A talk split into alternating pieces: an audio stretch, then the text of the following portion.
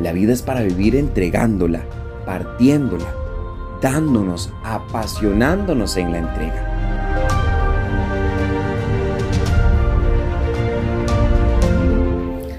Saludos. Siempre el primer paso es importante. El primer paso del entrenamiento, el primer paso em, de una relación, el primer paso incluso que damos cuando estamos bebés, son importantes. El primer paso no nos hace llegar a una meta, pero nos orienta hacia esa meta. Por ejemplo, pienso eh, el primer paso que damos todos los lunes para entrenar si somos deportistas. Bueno, esta, ese primer paso no nos pone ya a ganar la maratón, a ganar la competencia, pero nos orienta hacia esa meta. Es el primer paso de muchos que hay que dar. Incluso también, por ejemplo, en una relación, la primera cita no hace ya que la relación esté constituida, estable, saludable, pero esa primera cita los orienta a esta posibilidad de tener una relación estable. Entonces, el primer paso es importantísimo, es fundamental, pero no nos hace llegar a la meta. Nos puede orientar después de, una, de un compromiso, de una frecuencia, después de una consecución de esos pasos hacia la meta.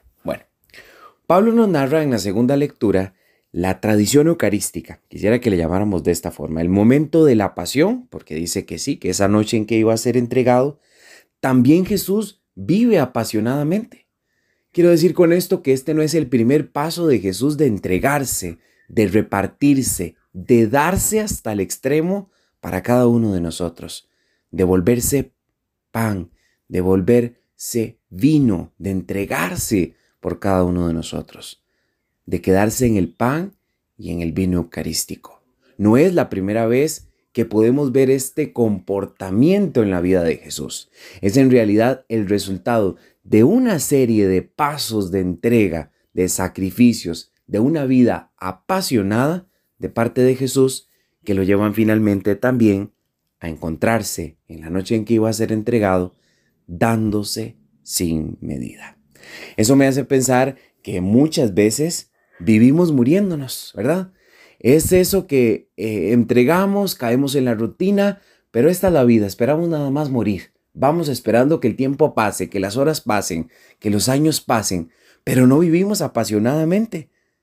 Es doloroso esperar estar a punto de morir, que lo hemos dicho, lo hemos dicho muchas veces, lo hemos visto también, que las personas a punto de morir con un resultado médico, con una situación de vida, cuando ya entonces empiezan a vivir, buscan motivos para vivir. La vida es para vivir entregándola, partiéndola, dándonos, apasionándonos en la entrega. La Eucaristía nos hace esto, nos lanza una nueva vida, a la vida que Dios nos da a esta nueva vida apasionada, capaces también entonces nosotros de entregarnos junto a Jesús. Me llama mucho la atención que en el Evangelio Jesús dice, denles ustedes de comer.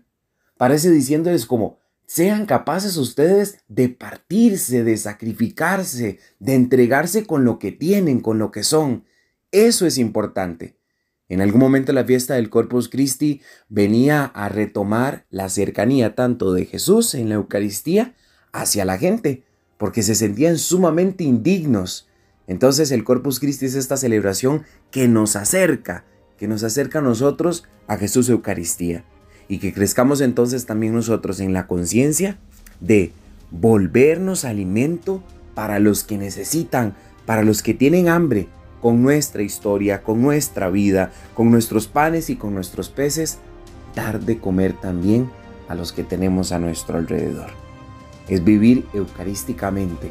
Una vida eucarística, sí, el primer paso está en el encuentro con Jesús Eucaristía, pero ese es el primer paso de muchos otros que se recorren a lo largo de la cotidianidad de los días, a lo largo de la entrega, del perdón, de los detalles con los demás, de los actos de presencia en sus vidas.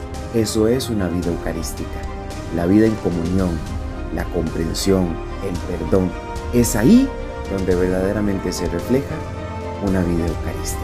Sí, el primer paso está en el encuentro con Jesús Eucaristía, en la comunión, en la adoración eucarística. Pero ese es el primer paso. Nos orienta a la meta. Pero la vida del cristiano, la vida entregada como Jesús lo ha hecho, se vive en el día a día. Que pasen un buen día. Dios los bendiga.